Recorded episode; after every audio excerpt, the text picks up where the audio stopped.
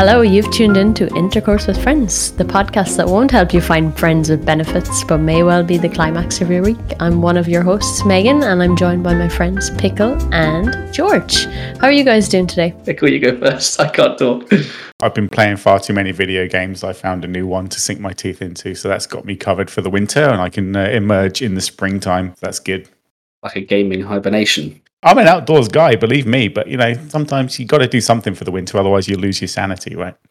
So tell us a little bit about this game now, being aware that the majority of the world don't understand what gaming is.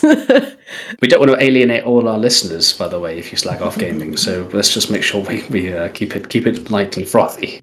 Yeah, I I, I kind of hesitate to get into the game because uh, I don't want to alienate all the people that don't give a monkeys about video games. But for all the people who do give a monkey about video games, uh, it's Escape from Tarkov, and it's absolutely freaking brilliant. Thought it was going to be Donkey Kong. but this is the thing about you're talking about alienating people by talking about gaming because I didn't really know what gaming was maybe two years ago.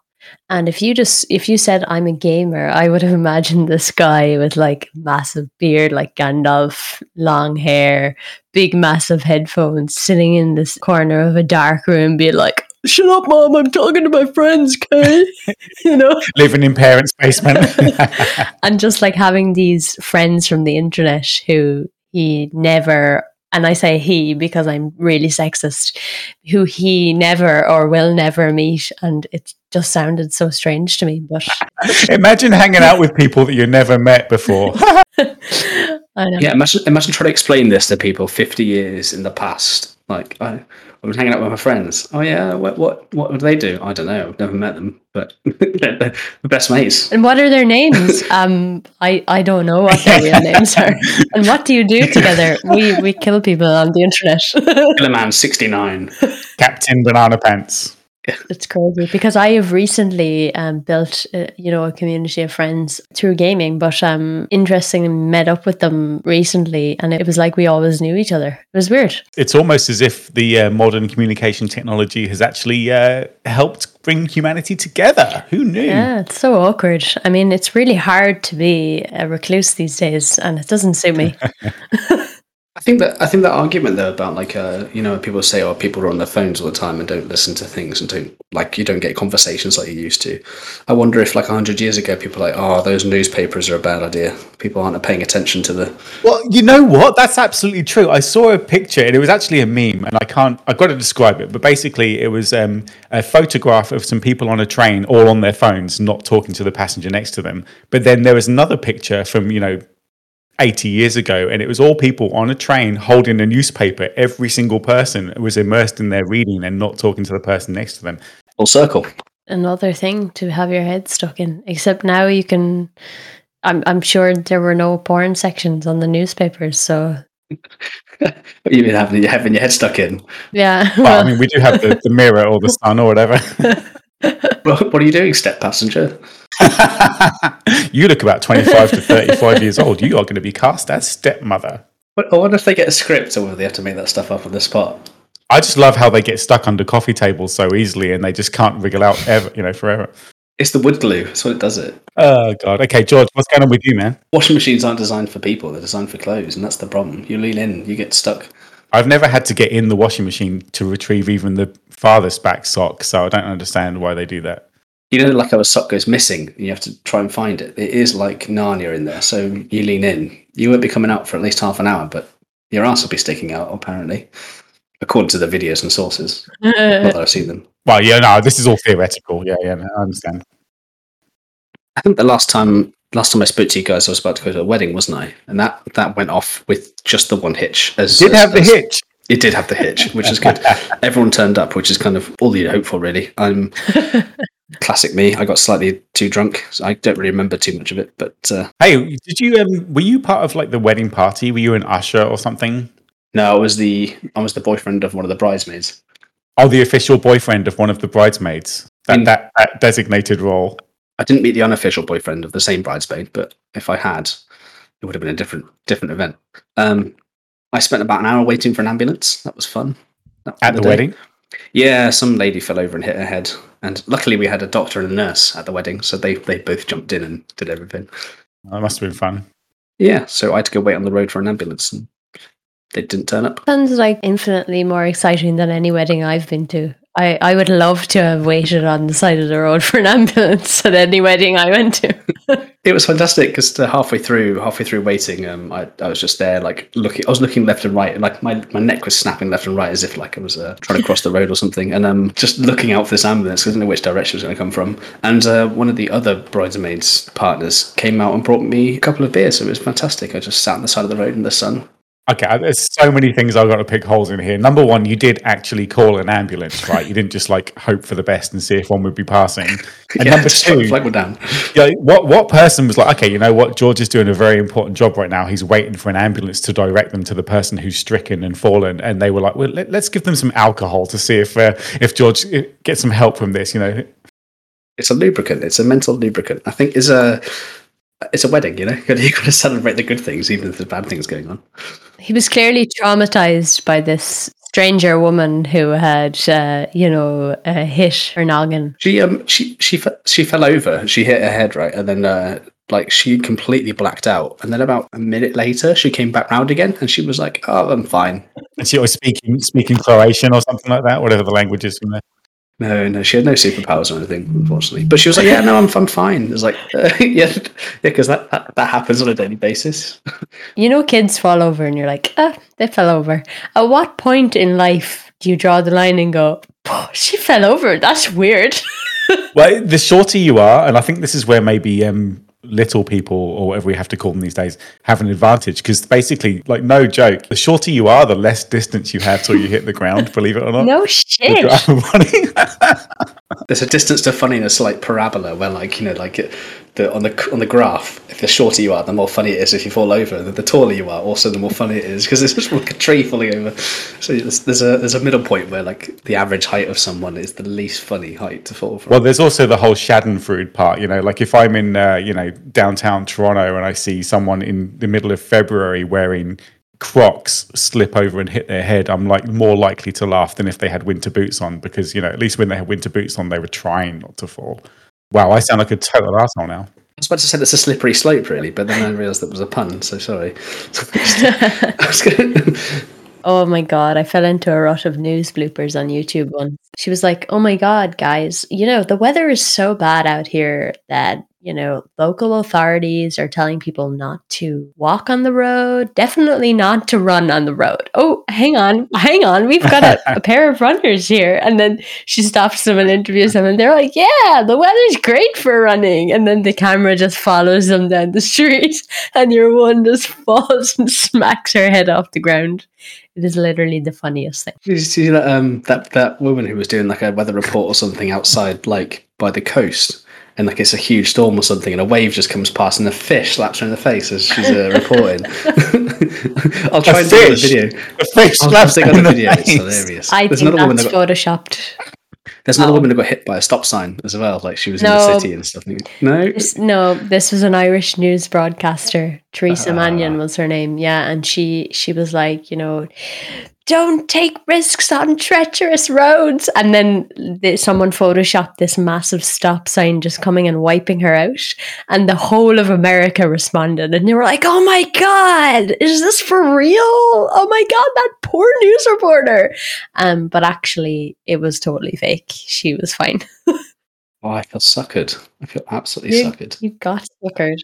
Ha ha! You got taken in. Oh, YouTube is a funny old place. Like you start off trying to look at like a video of like a um how to put up a shelf or something, and you end up three hours later looking at the history of Costa Rica or something. It's uh, well, they were. They are known for inventing the shelf. Costa Rica. I've no freaking idea.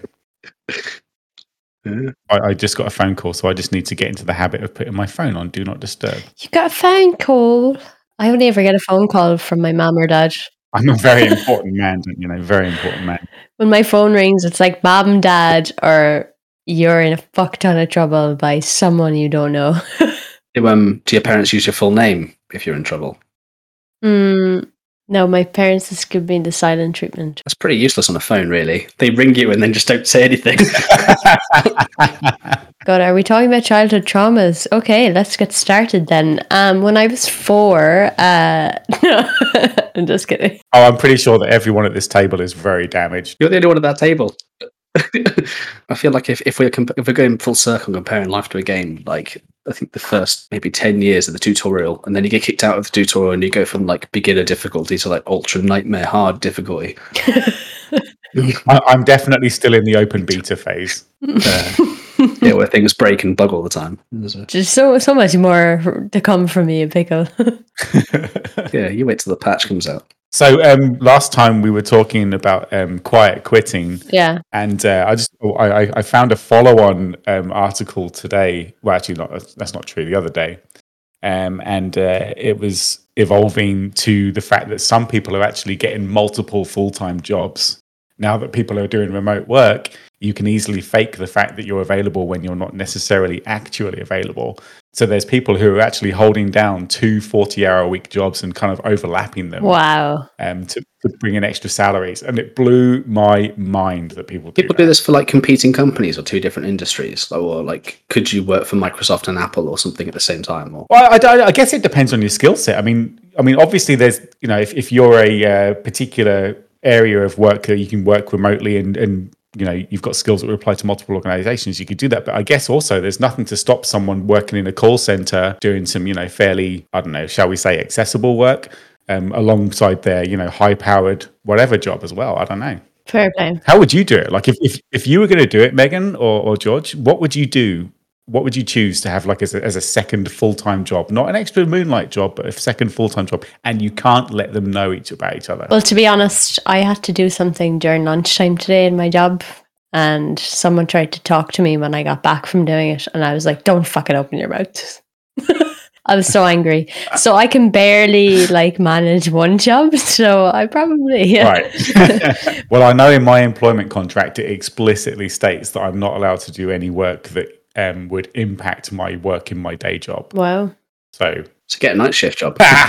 that's been true in my whole career. Right? Like all, all my jobs have had that, so I haven't had to worry. But um, so you can't apply apply for the that job that's been going on Pornhub. Like local bald men around you are looking for a good time.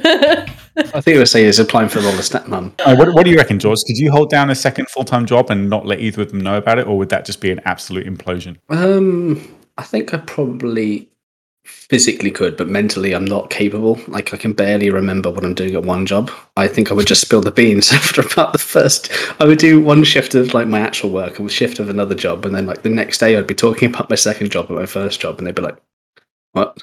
Like, oh, uh, forget. Well, Kate was saying that yesterday. Who's Kate? Oh Yeah. shit, Kate's in my other job. You heard anything? Yeah, it's just like uh, it's like Michael in the office when he's like, uh, "Oh, I can't do this. I'm just I'm so tired Yeah. from my other job. What are the job?"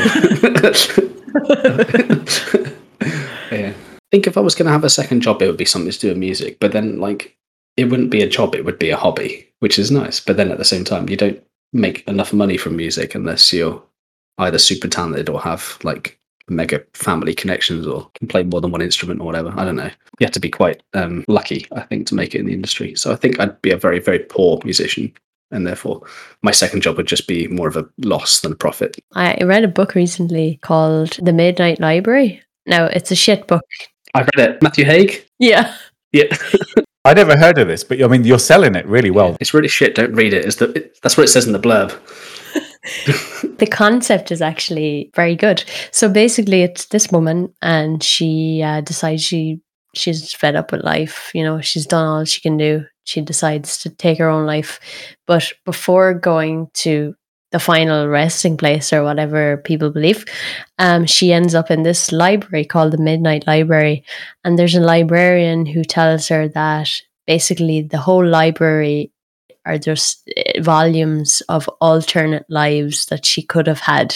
Oh my god! So it's just torturous. Yes, she gets to like say, okay, uh, I want to live the life where I was a gardener.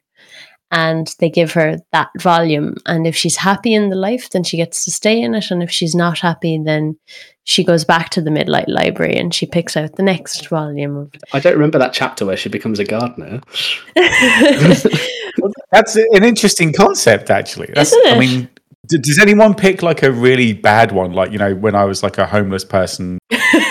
like from from memory, it was about a year ago or something when I read it. There was a chapter or something where she she became like a, a like a very high profile athlete, and it documented like it was basically her like going to like these these uh, kind of conferences and giving like motivational speeches and stuff, and like um, it was her discovering what her life would have been if she was very healthy and ultra focused on physical aspects of her life and stuff. And then I think it, I think kind of like in the in that kind of story, like her mental health suffers or something. You know, the the book kind of has like lessons about your position in life and what you should focus on and what really matters and stuff. I thought it was really mm. interesting, but according to Megan, And- it's shit. So say basically she had all of these regrets and they were all the volumes of the books you know i regret that i never pursued swimming and became an olympian i regret that i never became a famous rock star and then she goes into the lives and realizes that those lives carry their own problems and that ultimately you should be grateful for what you have even if it's fuck all I can't I can't remember the ending. Does she survive or does she die at the end? It's just like the like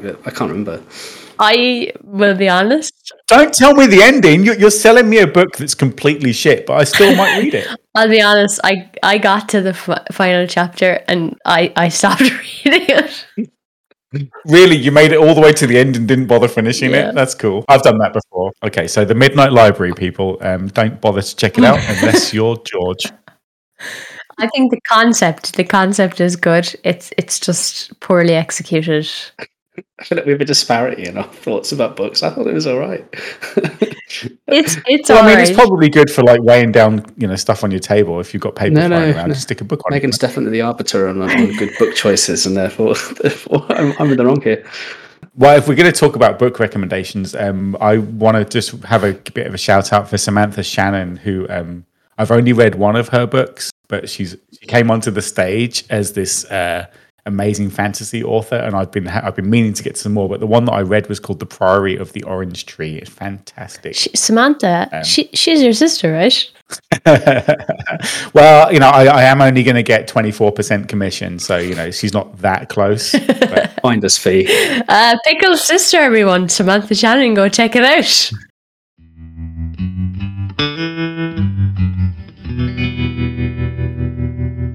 Megan, you ever won anything in a raffle?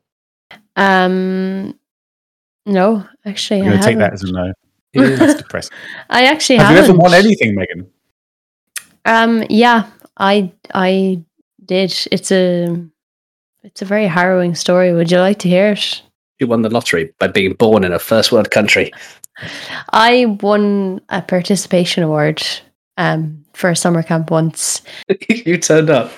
I turned up when I shouldn't have turned up. Uh, I had the I I had the runs, and uh, Dad was like, "Hey, you're fine, go on, you're fine." Oh my god, tell us more. Fucking hell. He was like, "Yeah, you're fine, you're fine." He's like, "You can go to camp." I was like, "Yeah, okay, whatever." You made your mark. the girls were supposed to be outdoors and the boys the teenage boys i was like eight was doing trampolining so they were like yeah you know we'll put you indoors. You'll be closer to the toilet. Little did they know trampolining and diarrhea don't mix well together. So yeah i got a participation medal. Oh, and um, yeah so i have won something. Oh my god, so there you go guys. That's horrific. I think I'd say that you're the only Irish person to ever have successfully got shit on the ceiling from a trampoline. That's a participation medal I want. yeah i still have that medal i'm very proud of it it's the only thing i've ever won How did they like? What happened with the trampoline? Like, did they have to burn it or? Wipe it down, with a bit of toilet paper. They saved me the embarrassment of uh, telling me what happened with the trampoline. Yeah, yeah. Can you imagine that? You feel bad enough because you've already shit yourself on a trampoline, and they come out and go, "We'll have to change that trampoline now." You know that, right? What about the kid next? Nigel, you're next. They got socks on. They they they give you those sticky socks. yeah, but you're supposed to like land on your butt and stuff, and then get back up. And oh my god, Well, the other guys on the trampoline with me, you know, they were really pissing me off that day. So I was like, here, eat shit. No, Literally, literally. like, like a monkey, just picking it up with your hands and flinging it. oh my god, oh my god, oh my so god. yeah. I've never won a raffle, but um, I know that when I went to, um, I lived in Canada for two years when I was a kid, and uh, there was like some, it's like Canada Day or something. They uh, did a cross country run at school, and um, I don't know how. I I really don't remember there being an aim or anything. I just ran, and eventually I, I came first or something in my class or something, and I got given a turkey, a frozen turkey. It was almost as big as me. I was like six or something. Um, I think that's the only thing I've ever won. Wait, what? The prize, the reward for winning a running race was a frozen turkey. Yeah, it was it was huge. I've, there's a picture of it. Like, I, I'll see if I can dig it out and show you guys. I mean, the, the size isn't baffling me. It's the, the fact that it's a frozen turkey. It, I, I remember I remember quite vividly it being very very cold and having to pose for a photo with it, and it was just like I was really proud of it. But then uh, Wow. Yeah. I mean, did, did you like sleep with it or something like that? Keep it in the bed? no or- no no no we ate it. Funnily enough. Um, Oh, yeah, that's fair enough. on a, on a separate but similar story, um, I, the first time I went fishing, I um I caught a, this. I was about the same age. I think I was about five or six, and um I caught a busy year. It was a year. yeah. It was a very animal, dead animal kind of year.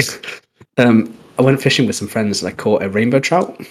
This was in Canada as well, and I got home and I was so proud of it. I asked if I could sleep with it, and um, my parents said no because I think I asked if I could keep under a pillow, and um, they uh, they said no. Uh, but they did they did cook it for me, and then I had to eat it for breakfast the next morning. That was pretty successful Oh, venture. Well, when I was in southern France as a kid on holiday, um, we went to some seafood restaurant and I ordered crab. And my mum and dad were like really shocked, like, oh no, this isn't going to just be like minced pieces of crab meat. This is going to be an actual crab on the plate, you know, legs, body, everything. And it was, it turned up and I ate a lot and it was fantastic. And then um, to my mum's horror, I decided I wanted to keep the crab shell, which was intact. To her credit, she was like, okay, cool. So we cleaned it up, took it home, and it stayed in the fridge. Otherwise, it was minging.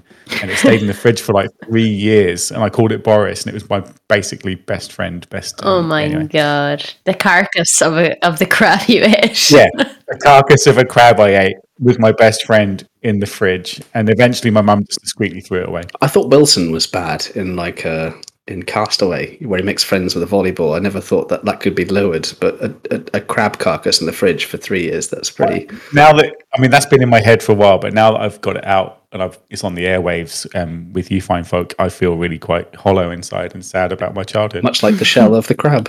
I was gonna say.